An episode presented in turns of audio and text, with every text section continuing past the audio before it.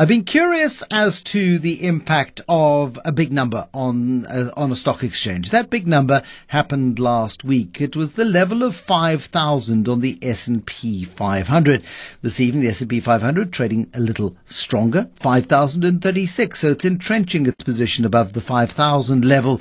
But it's only just a number, and we're often told that we should be not taking at face value the huge rise that we're seeing in the S and P five hundred index, because it's only being driven by seven companies, the so-called Magnificent Seven. The rest of the companies on the S and P five hundred, we're told, broadly speaking, are not doing that brilliantly. So how do we look at, one, um, a booming U S economy, which is creating thousands, tens of thousands, sometimes hundreds of thousands of jobs every single month, where inflation is coming under control, where the U S Fed is talking about cutting interest rates at some point this year, with a stock market that is booming, but only in a handful of shares, and where government debt levels are so big that they run the risk of destabilizing the whole apple cart over time.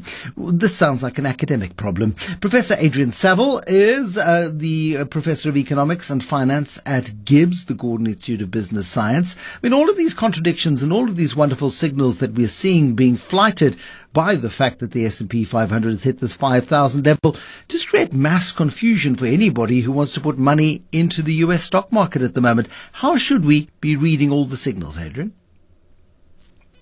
Bruce, I think uh, the the first point that you make is a is a very important one, that there's a is a, a disconnect between uh, what's driving uh, the S and P uh, and the broad economy, and it's the you know that so-called Magnificent Seven, uh, which are uh, on extraordinary valuations, and in fact, if you strip away uh, those seven stocks from the S and P five hundred over the last year or so, the market's actually flat. Um, and, you know, so that's the first uh, conundrum to try and to, to try and solve.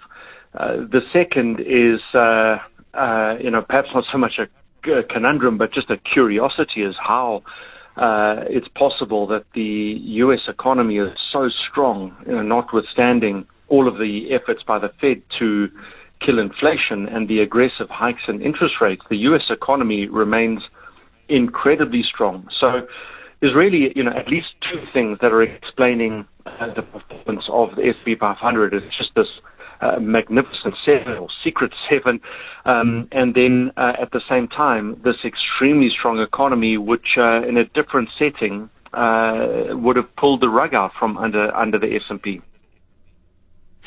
So how then do we respond to it? Because we've got markets mm. around the world which exhibit far higher characteristics of value, and you, in your by your very base instinct, are a value investor. But you know, you can be a value investor and look terribly clever and very, stay very poor for a long time, while yeah.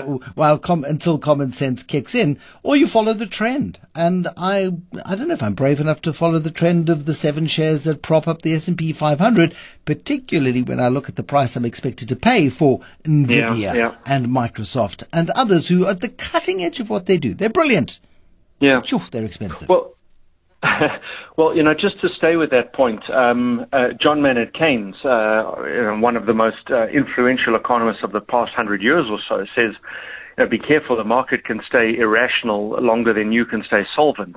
And uh, when it comes to those seven stocks, the valuations are uh, are exceptional. They they really are off the charts, and you need to be very confident in the ability of those businesses to uh, to generate earnings that are going to catch up with the valuations. And um, I, I share your your caution um, and circumspection. I, I find those valuations just extremely rich. And if you look elsewhere in the world, you'll find similar businesses as the uh, that make up the U S economy on far more compelling valuations. Europe is a great place to look, um, and you find entire uh, entire markets uh, or, or entire market clusters that are uh, on undemanding valuations, and emerging markets uh, as a broad raft um, uh, sit on very attractive valuations. There's there's also you know a challenge in trying to uh, collate the S and P five hundred with the uh, U S economy, because that S and P index is two-thirds manufacturing. The economy is two-thirds consumption. Um, S and P five hundred is uh, is uh, forty percent overseas uh, spending, whereas only ten percent of the U S economy is overseas spending. So there's a bunch of disconnects beyond just uh, that Magnificent Seven that do make it, uh, to my mind, uh, a bold endeavor to venture into the S and P five hundred at these levels. Professor Adrian Saville at Gibbs. He's Professor of Economics and Finance. Thanks, Adrian.